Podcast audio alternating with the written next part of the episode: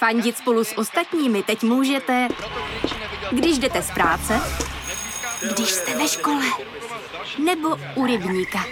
Jsme tu, abyste mohli být mezi svými kdekoliv. Tak zůstaňte ve spojení díky datům na naší nejrychlejší mobilní síti v Česku. T-Mobile.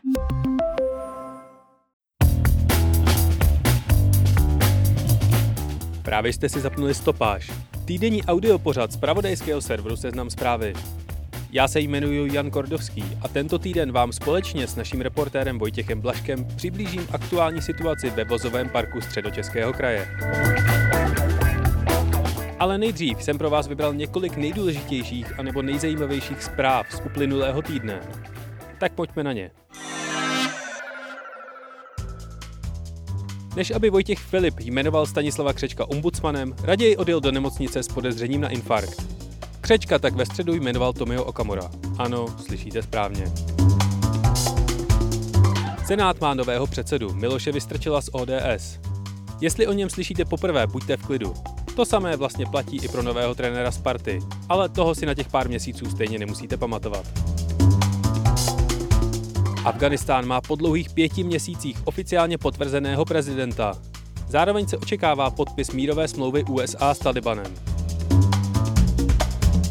Jeff Bezos, tedy majitel Amazonu a nejbohatší člověk planety, na Instagramu oznámil, že věnuje 10 miliard dolarů na boj s klimatickou změnou.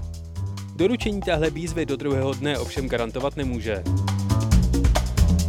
Apple varoval investory před dopadem koronaviru na své čtvrtletní výsledky. Továrny zpomalují výrobu a zákazníci v Číně méně nakupují. Původní píseň k nové bondovce No Time to Die naspívala Billie Eilish. Ta se narodila rok před uvedením dílu Dnes neumírej. A jak starý si připadáte vy? A ptákem roku 2020 je Jiřička Obecná. A teď už pojďme na slibovaný rozhovor s naším reportérem Vojtěchem Blaškem.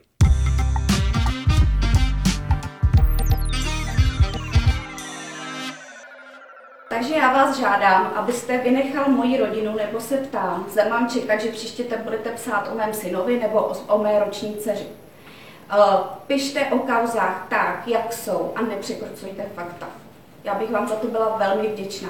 Já se vás nebojím, ale pro mě uh, novinář, který lže a vymýšlí si, uh, není správný novinář. A jak vy rád používáte, není hlídacím psem demokracie, ale je úplně někým jiným a každý ať obrázek dělá sám. Ahoj Vojto. Ahoj a dobrý den.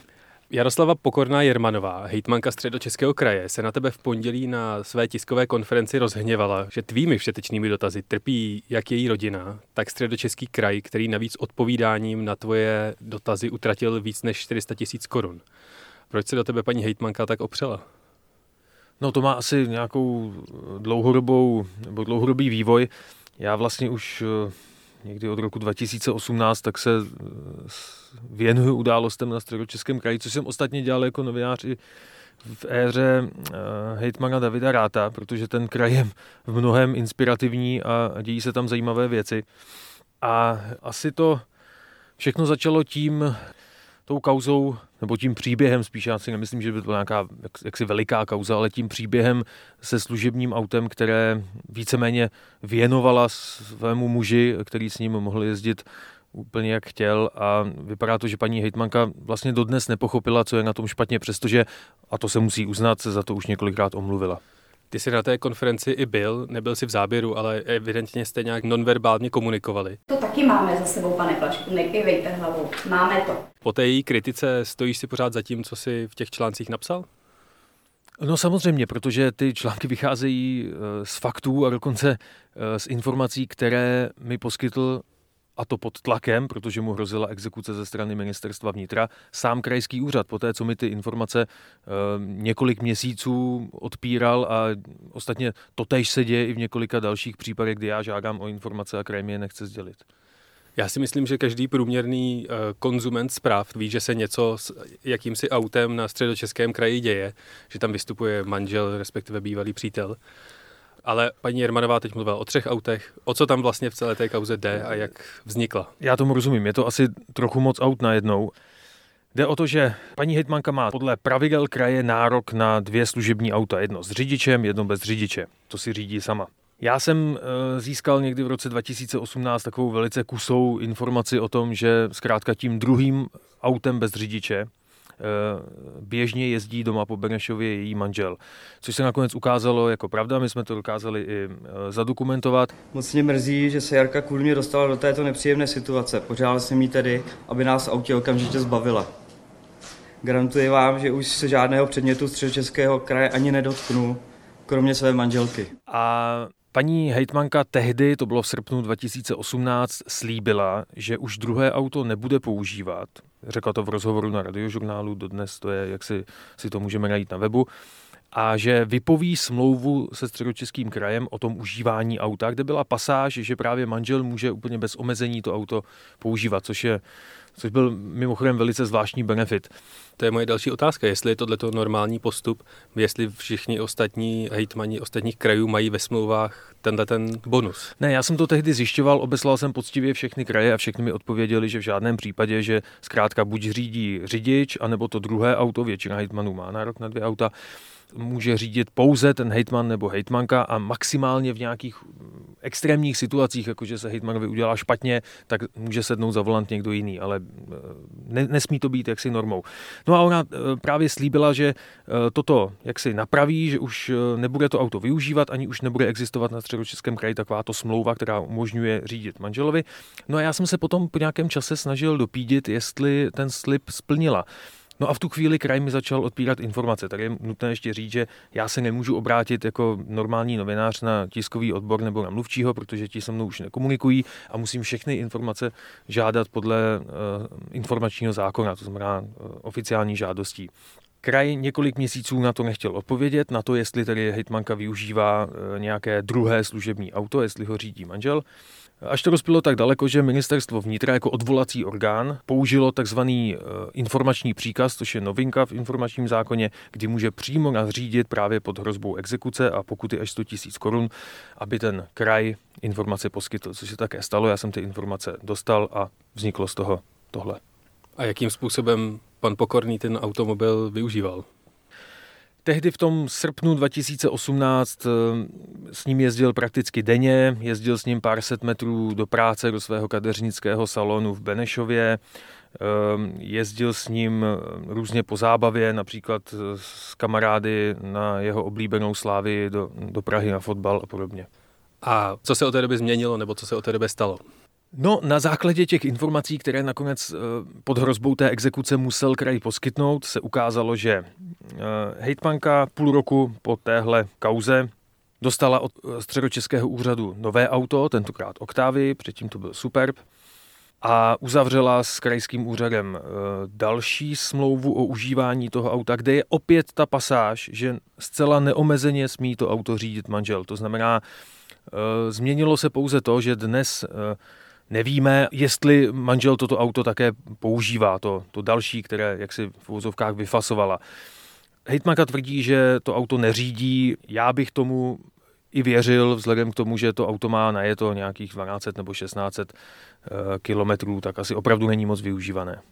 Takže v celé té kauze se teď vlastně točí už tři auta. Paní hejtmanka říkala, že má nějaké osobní auto, ale vlastně se nedá žádným způsobem ověřit, kdo a jak ty auta všechny používá a jak to vlastně celé funguje. To bychom asi měli ještě dopovědět, že uh, paní hejtmanka dnes říká, že splnila ten svůj třetí slib a na ten jsem zapomněl, že si jako rodina koupí vlastní auto, to znamená za své peníze. Dnes říká, že skutečně jí manžel si auto koupil a platí za ně leasing. Hejtmanka i úřad ti odmítli sdělit, kdo platil provoz toho auta a nebo ukázat nějakou evidenci jíst nebo knihu jíst. Jak si informace z krajského úřadu vlastně získával? Já jsem po té kauze s tím Superbem, který řídil pan manžel, tak jsem uh, chtěl vědět, uh, kolik vlastně to auto najelo kilometrů, kam cestovalo, uh, kolik se utratilo za benzín a kdo ho platil, protože paní hejtmanka tvrdila, že si všechny jízdy manžel nebo ona, ty soukromé jízdy, platili ze svého. To znamená, že erár jak si nepřišel k žádné újmě Zajímavé na tom je, že když chci eh, podle informačního zákona nějaké doklady o tom, že ten benzín byl skutečně zaplacen z jejich strany, tak eh, středočeský kraj mi poskytuje pouze jakési ad hoc vytvořené tabulky excelovské, nikoliv bankovní výpisy nebo příjmové pokladní doklady a podobně, které zní asi na 40 tisíc korun. A ostatně i odvolací ministerstvo vnitra říká, že eh, toto nestačí, že, že to zkrátka nejsou nejsou doklady o tom, že by paní hejtmanka nebo manžel eh, platili. Takže to je jenom na ilustraci, jak je to eh, komplikované z úřadu něco dostat, nějakou takovouhle informaci. Takže ten exekuční příkaz hrozilo, že vydá samo ministerstvo vnitra. Ten exekuční příkaz se uh, týkal něčeho jiného. No. Ten se týkal toho aktuálního provozu Jasně, aut. To znamená, ale jak... je to víceméně souboj ministerstva vnitra a středočeského kraje. No, dnes už ano, protože já jsem mezi tím jako takový prostředník, já se vždycky odvolám a řeknu, podívejte se, ministerstvo vnitra, tady středočeský kraj mi tu informaci opět neposkytl a neargumentuje ničím jiným. A nebo mi poskytuje tu tabulku, o které vy jste už jednou řekli, že že je jaksi vadná, že to nic neznamená.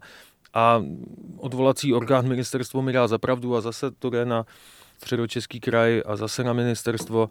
A eh, při některých těch žádostech o informace, jich víc, netýká se to jenom auta, tak už máme asi tenhle ping-pong 13krát jsme si ho předali. Takže tady možná pramení ta informace o tom, že si stál středočeský kraj 400 tisíc korun. Vaše dotazy, a je dobře, že to slyší i ostatní novináře, krajský úřad v tuto chvíli vyšli na 400 tisíc korun. 400 tisíc korun je jedno nadstandardní počítačové vybavení učebny, třeba ve škole v Kolíně, odkud vy pocházíte.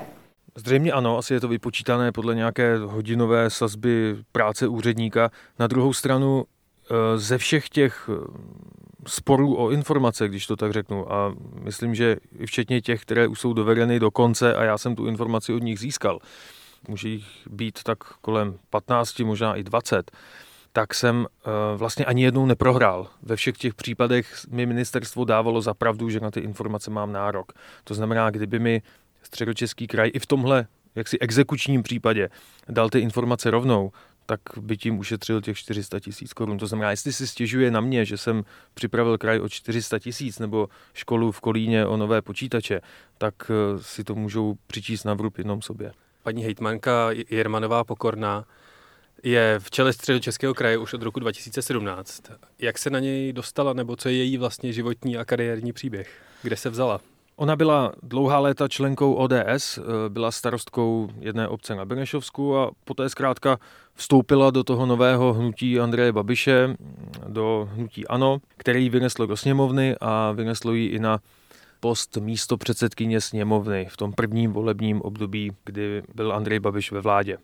Poté kandidovala v roce 2016 do krajských voleb, eh, hnutí ano uspělo ve středočeském kraji a ona se musela rozhodnout, jestli chce být eh, hejtmankou nebo poslankyní. Vybrala si post hejtmanky. Zajímavé je, že eh, tehdy ani Andrej Babiš nebyl příliš přesvědčený o tom, že by ona měla být hejtmankou, protože krátce po volbách řekl, že by se mu vlastně na postu hejtmana líbil eh, její protivník ze starostů a nezávislých Vít Rakušan, což si myslím, že dodnes eh, hejtmanka Jermanová trochu těžce nese, protože přece jenom, aby eh, lídr její strany podpořil konkurenta, to se úplně nestává. Kauza služebního auta není jediná, která středočeský kraj, respektive paní hejtmanku provází.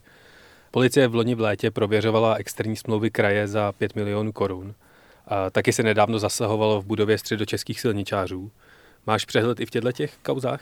No to jsou vlastně všechno kauzy, které já jsem také otevřel a malinko to odpovídá na tu první tvoji otázku, ehm, co paní hejtmance na mě asi vadí a, a proč ta tisková konference proběhla tím způsobem, jakým proběhla. Ano, během toho minulého roku a, a částečně i předminulého, tak jsem zkrátka zmapoval, jakým způsobem si vedení kraje a přímo kancelář hejtmanky e, najímala různé poradce a externí pracovníky na eh, poradenské smlouvy. Eh, takhle utratili asi 5 milionů korun a byly z toho ty známé smlouvy na monitoring hudebních festivalů, analýzu vánočních zvyků, různé neurčité PR služby, monitoringy, všemožné různých časopisů a politické situace, dokonce tam jednou bylo poskytování zpětné vazby hejtmance a všechno to byly smlouvy za desítky tisíc korun měsíčně a protýkám většina z nich ještě na poloviční úvazek. Jenom. Já v tuto chvíli, pane Blašku, vaše články považuji ne za novinářskou práci, ale za šikanu. A ta druhá kauza, ta, ta se táhne také už eh, dlouho. Existuje už rok a půl podezření, eh, které eh, jak si zhmotnil jeden z opozičních zastupitelů, Michal Pánek z ODS, který udělal takovou analýzu toho, jak krajská zpráva údržba silnic zadává veřejné zakázky a ukázalo se, že většina těch zakázek z toho několika miliardového rozpočtu zprávy silnic eh, jde bez otevřeného výběrového řízení, bez takového, do kterého by se mohly přihlásit všechny firmy. A podle těch mých informací právě ten policejní zásah, který se tam odehrál tuším před třemi týdny, tak souvisí eh, s tímhle podezřením. Takže to byl pan Blažek. Omlouvám se, byl to trošku nepříjemný tón, ale vždycky, když mi někdo sáhne na rodinu, tak se budu bránit, protože to nepovažuji za správné. Hodláš v tom pozorování situace v tomhle českém Twin Peaks, středočeském kraji dál pokračovat? No, chci v tom pokračovat dál, na druhou stranu nechci být jaksi mužem jedné kauzy nebo jednoho úřadu, mám spoustu dalších zajímavých témat, ale je pravda, že ten středočeský kraj tím, jak eh, zdejší politici se chovají, tak vlastně sám produkuje další a další témata. Já ti moc děkuju. Děkuji za pozvání.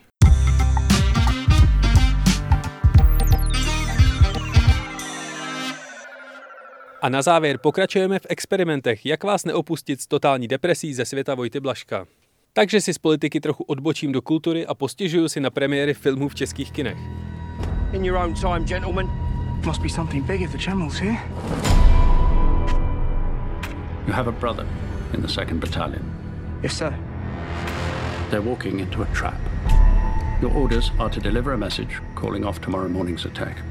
Už od 1. srpna 2019, kdy vyšel první trailer na film 1917, se těším, až si na velkém plátně vychutnám tenhle epos z první světové války. Režisér Sam Mendes se rozhodl do filmu zapojit Benedikta Cumberbatche nebo Colina Firta a navíc snímek zpracovat pomocí jednoho dlouhého záběru bez střihu. Už z ukázek bylo jasné, že půjde o jeden z top filmů roku 2019 a že je na co se těšit. Tedy 2019, pokud žijete kdekoliv jinde než v České republice. Sem se film plíživě začal dostávat až tento týden. Film 1917 měl světovou premiéru už 4. prosince ve Velké Británii.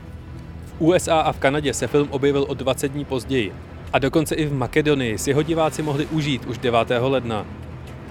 Jen v České republice má film s deseti nominacemi na Oscara a jednou oslavnější recenzí než druhou oficiální distribuční premiéru až 27. února. Skoro tři měsíce potom, co měl premiéru ve Velké Británii. I'm Sonic, a little ball of super energy in an extremely handsome package. Na druhou stranu, pokud zatoužíte po filmovém zpracování 90-kové konzolové hry Sonic, Jima Kerryho jako doktora robotníka si můžete užít už od tohoto čtvrtka, tedy pouhý týden po premiéře v USA. A pokud někdo rozumíte strategii českých distributorů, můžete mi prosím napsat na Twitter a vysvětlit mi, proč bych měl čekat na kinopremiéru místo toho, abych si film stáhl nebo si zajel 150 km na sever a užil si ho o měsíc dřív v Drážďanech?